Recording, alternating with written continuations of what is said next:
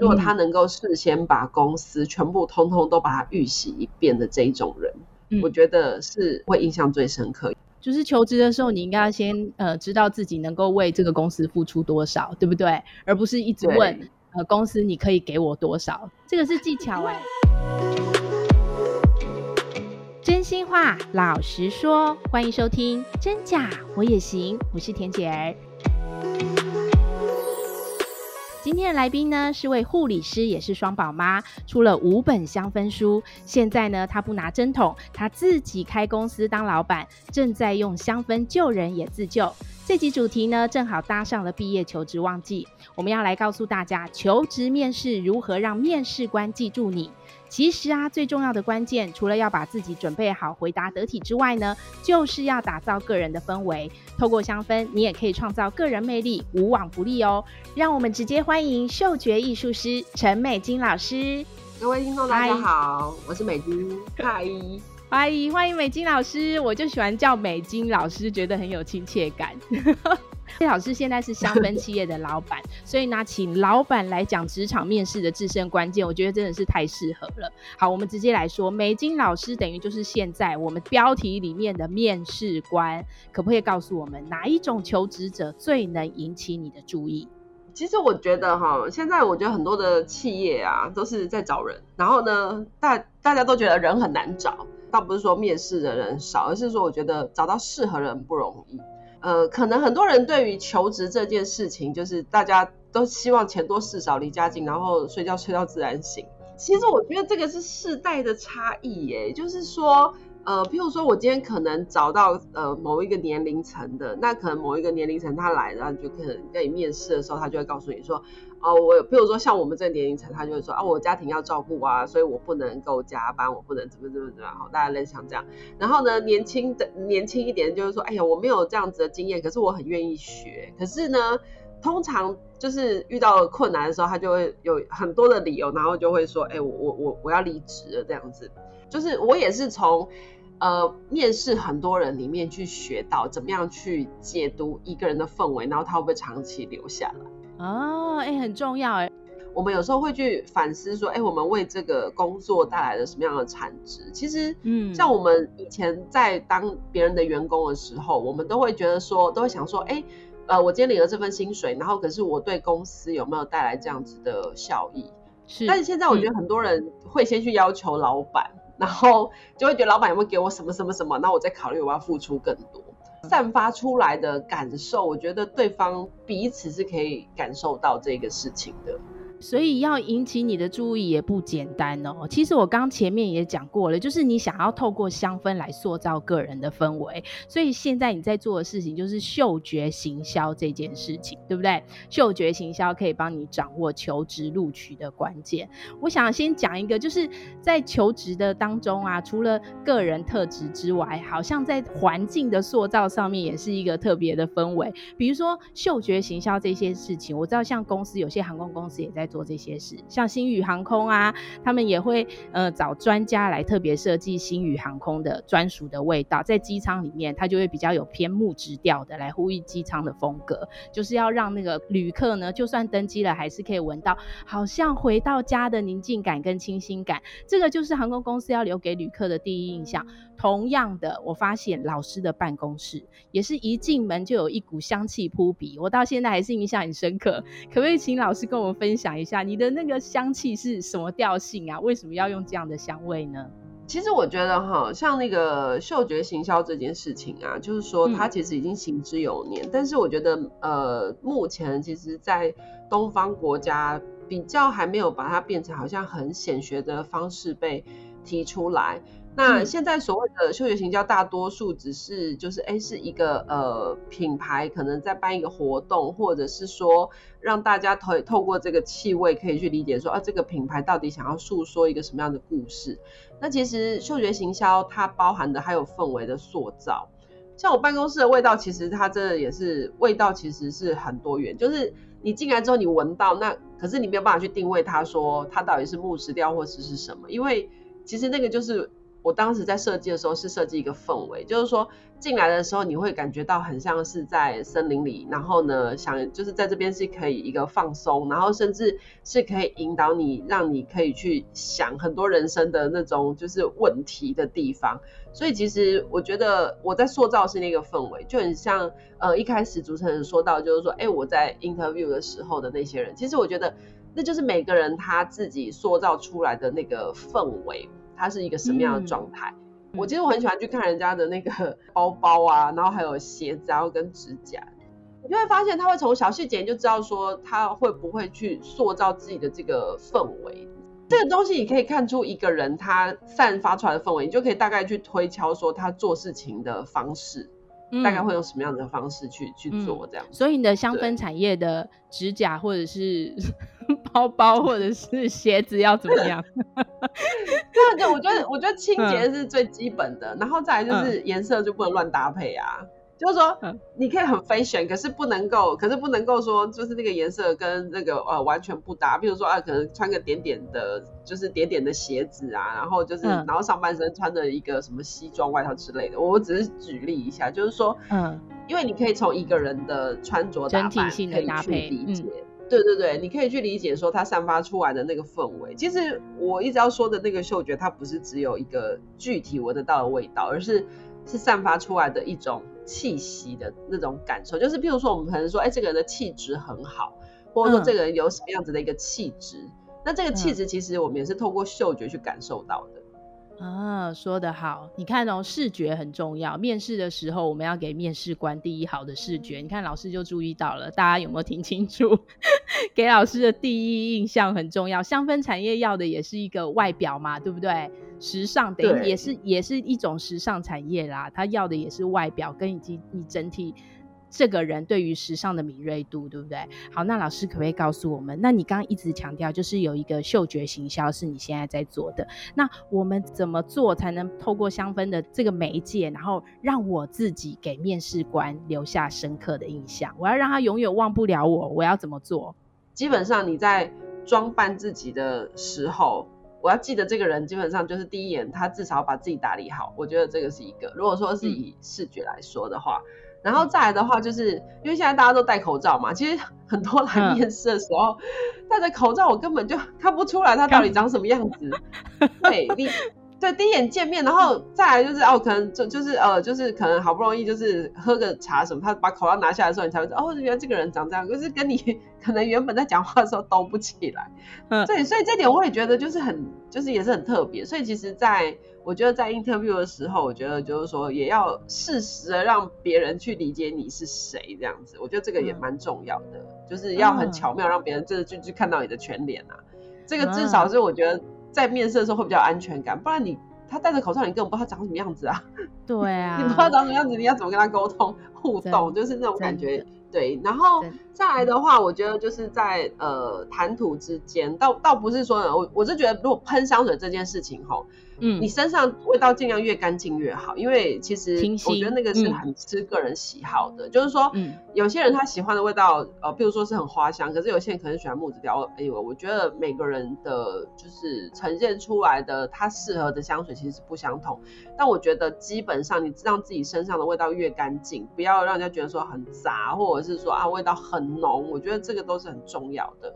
像呃，我之前有 interview 我一个人，嗯、我觉得那个是比较尴尬的，就是他身上其实体味其实蛮浓的。然后，因为我们其实在做香氛产业，嗯、那这体味自己又很浓，这不是就很尴尬吗？哦、对啊，对，你会对他印象很深刻，可是你也知道你不不没有办法用这个人，所以有些时候呃，必须必须得要了解自己有什么样的状态。我觉得要先把自己整理好，再再去做就是面试这件这件事情，其实。也会比较安全一点点。说的好，所以出门前应该要先洗澡。我要告诉大家很重要。对，还要问一下周遭的人，就是说，哎，你有没有闻到我身上有没有什么奇怪味道或者什么？其实我觉得这个也蛮重要的。啊、而且你要进入香氛产业，自己一定要先打理的香香的，好不好？而且，那我还有一个疑问，那他可不可以，是不是应该要在面试之前，应该先查一下公司的风格，或者是这个公司的背景，然后呃工作的状态步调，然后再去挑选自己适合的香水，是不是会比较对你们比较 match 一点？就是在面试，就是你在面试者的时候。你总要做点功课吧，对不对？嗯，对，田姐儿，你讲到重点的，我真的觉得面试的时候，就是他，嗯、就是能够让我真的印象深刻的就是你刚刚讲的那个状态，嗯、就如果他能够事先把公司全部通通都把它预习一遍的这一种人。我觉得是我会印象最深刻，因为很多人来，其实他第一个问你的是我休假休几天，然后我的薪水有多少。他从来不是第一个，不是 care 公司他来这边能够能够做什么，能够有什么样子的价值。所以刚刚你讲到，我觉得是一个非常重点的东西。对对对，就是说，哎，他其实去看了一圈之后，他就觉得说，哦，那他自己可能有什么样的价值可以用在这个公司上面。所以他来面试的时候，他可以很也可以告诉你说，我有这样子的一个一个功能，所以在公司我可以做出一个这样子的贡献。那我觉得这样子的人，他就很清楚知道，就是自己到底为什么要做这份工作。嗯，说得好，就是求职的时候，你应该要先呃知道自己能够为这个公司付出多少，对不对？而不是一直问。呃，公司你可以给我多少，对不对？这个是技巧哎、欸。讲讲讲直，我觉得其实哈，有时候就是就是换一个位置，换一个脑袋。像以前我们自己是员工的时候，我我们当然也会希望说，哎，对啊，就是钱多事少离家近，是不是？是不是这样子？嗯。但是，当你自己老板的时候，你就会发现说，嗯啊，公司没赚钱，你员工也活不下去啊。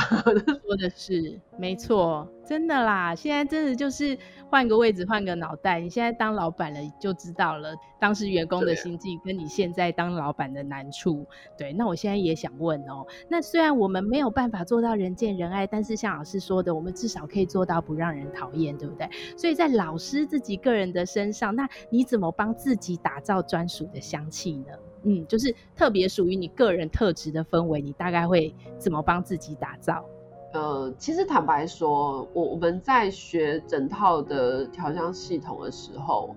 我们是自己身上不会有味道。因为真的，因为我们在设计味道的时候，嗯、我们不能够把我们自己的私人的味道带到这个工作里头来，然后去影响客户，或者是去影响 anyway，就是很多的一个旁边人的一个判断或者什么之类的。所以其实我们身上通常我们是不太喷香水的。除非说我今天有什么特殊的事情，我我我自己私底下我才会去喷香水。比如说，哎，有一些特殊的场合，可能比如说啊结婚纪念日啊，或者是要有生日什么的，才可能会去喷香水。否则，其实平常在工作的时候，我们不会去干扰别人的嗅觉。就是说，哎，这个身上的味道，因为我们又不是说在卖衣服，那很多人可能就是穿着自己衣服就说，哎，这个款式不错，我要买这样子。但是我们。在做嗅觉的气味，其实我们是尽量保持自己是很干净，然后没有什么样子的气味。然后，呃，再来就是说塑造自己的氛围，我觉得就还蛮重要。像就是认识我都知道，就是我很喜欢大红色，所以大家看到我就是红色这个味道，对，他，就跟我这个人就连在一起，这样子，跟你的个性喜好有牵连，对不对？那可是那红色系的香氛是大概哪一个调性的？红色会让人家感觉到第一个是比较热情，嗯、然后再来就是也是有一种侵略性，嗯、也是一种也是有一种霸气，或者是也是有一种危险。嗯、我所谓的危险不是说我会去打人或者什么，而是说会至少会觉得是一种振奋。我不知道，我不知道田姐有没有感觉，就是有时候你看到那种真的就是擦大红指甲，你会觉得他特别难搞，就是你会觉得说，哦对啊、这个人好像有点难搞哦，就不像擦粉红色啊或者什么，哎，看起来就是很很柔和，有侵略性，对，是啊，对，就会让人家觉得啊有点窒息感，有侵略性，很强势的感觉，是不是？可是像柑橘味的调式是这样子的吗？比比如说，我可能喜欢粉红色。好，假设我可能喜欢粉红色，可是我我从香氛里头，我可能我就很喜欢柑橘味这种，我可能比较正向的人，就是我比较阳光啦，所以我就比较喜欢柑橘味，柑橘调的我都很爱。对，嗯，然后花香调的我还不一定很爱哦，那我就喜欢柑橘调的，我也不知道为什么。就小女生的那个，就是你内在住着一个少女，所以你对这个味道特别哦。对，对，那老师呢？那老师你那样，你说红色的那个，它的调性是什么调性？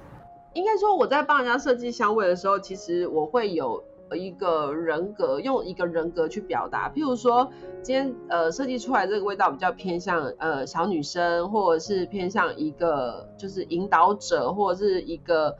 一个很前卫的，一就是呃时尚家或者什么，我会设定好一个这样的一个人设，一个人格的特质，然后再去设计这个味道。嗯、但那你刚刚讲到的那个呃，就是说比较喜欢柑橘，柑橘其实它会测出来的人设会比较像是小孩子，就是在某个层次来说，也有点有点像那个小丑那样子的性格。小丑不是说是不好，哦、是是正向，嗯、就是说他可能很像，譬如说一个游乐园啊，会带给人家快乐。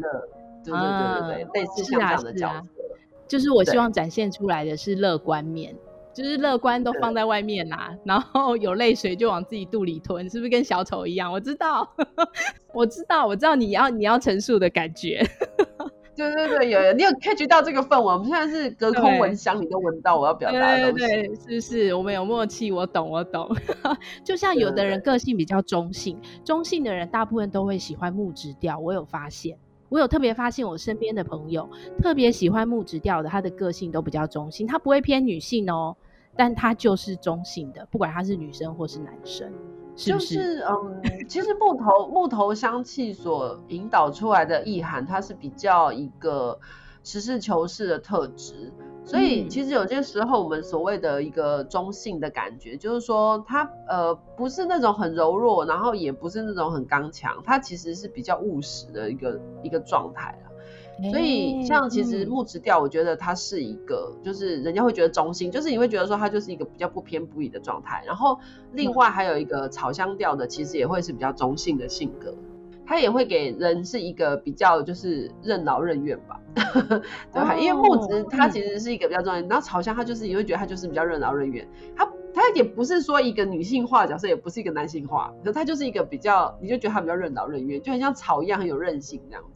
哦，哎、很棒哎！你看哦，老师帮我们从香味来认识了一个人，然后也可以帮这个人打造香气，我觉得这很棒啊！这就是老师特别的特长。然后最近两年呢，他也参加了法国世界调香赛，还获得多项提名，是不是？可以跟我们讲一下吗？就是在这个法系调香，到底强调什么样的中心精神？就是你刚刚跟我们讲的人格跟跟香氛，其实是可以融合在一起的。我们可以从香氛感受一个人，然后也可以从人来塑造自己的个性，我觉得很棒哎！到底这个法系调香到底是什么的中心精神？最近可能大家都发现调香师这件事情就是很灵，就是非常的多啦。就是说大家可能就很很轻易就找到，可是其实当我们自己在呃整体的这样子的一个体系在训练的时候，其实我们是比较往嗅觉艺术的方向在走。那呃这样子大家可能就比较好去想象说。我今天如果我在帮一个人画一个素描画的时候，那我必须得要有一个很写实的功力，然后呢才能够把这个的轮廓，把它立体感啊，然后什么阴阴阴影啊等等，把它就是把它打造出来。那其实我们在设计一个香味的时候也是，就是必须你先要学会去观察这个人，那你要把这个人或者是这个企业的一个文化，那这个文化就代表他过去曾经走过的路，所以。这些东西我们都必须得要去把它观察完，然后收集完资料之后，再把这些就是他所经历的、他的性格、他的文化，然后把它变成比较具体化的一个香味去传达出来。所以其实我们在做一个调香的过程，它并不是说，哎，我只有把什么什么香茅的醇啊什么什么，把它加加加加加加就完成了，而是其实事先的功课准备是比你在调香的过程其实是还要更繁琐的。在调香的时候，是你已经脑子里面已经知道你要帮它架构什么了，可是当在收集这些资料的时候，其实是是最最不容易的，因为你要让对方他也愿意把他的过去很多的一个。一个历程跟你分享，你才能够去抓到他的人格特质，为什么会从他过去变成现在这样，你会比较能够去抓到那个点。哦对哇，太酷了！我们从这里听到老师讲了很多香氛产业，人家大家外面看不到的秘密在里面，对不对？我们这一集先聊到这里。我们这一集主要是告诉大家，就是如何在进入职场的时候，让面试官对你留下第一个好印象。我们下一集老师来要来跟我们谈，当你进入工作职场之后，怎么帮自己找快乐和找回自己？我们要开始内省喽，检讨自己，想想自己到底自己在哪里，把自己找回来，就是我们下一集的重点，好吧？我们这一集先跟老师说声谢谢，然后我们下一集再跟大家继续分享，就是老师要把一种大爱、爱人爱己、救人也自救的这个很棒的人生观继续分享给大家。好，各位听众朋友也要相信自己哦，扭转人生你也行。今天也谢谢大家的收听，谢谢老师，我们下次空中见喽，拜拜，拜拜。真假我也行。如果你喜欢我们的节目，请帮我们按下关注或订阅，给我们五颗星及留言，也可以加入我们的 FB 粉丝专业及追踪 IG，或是你还想听什么主题，都欢迎告诉我们哦。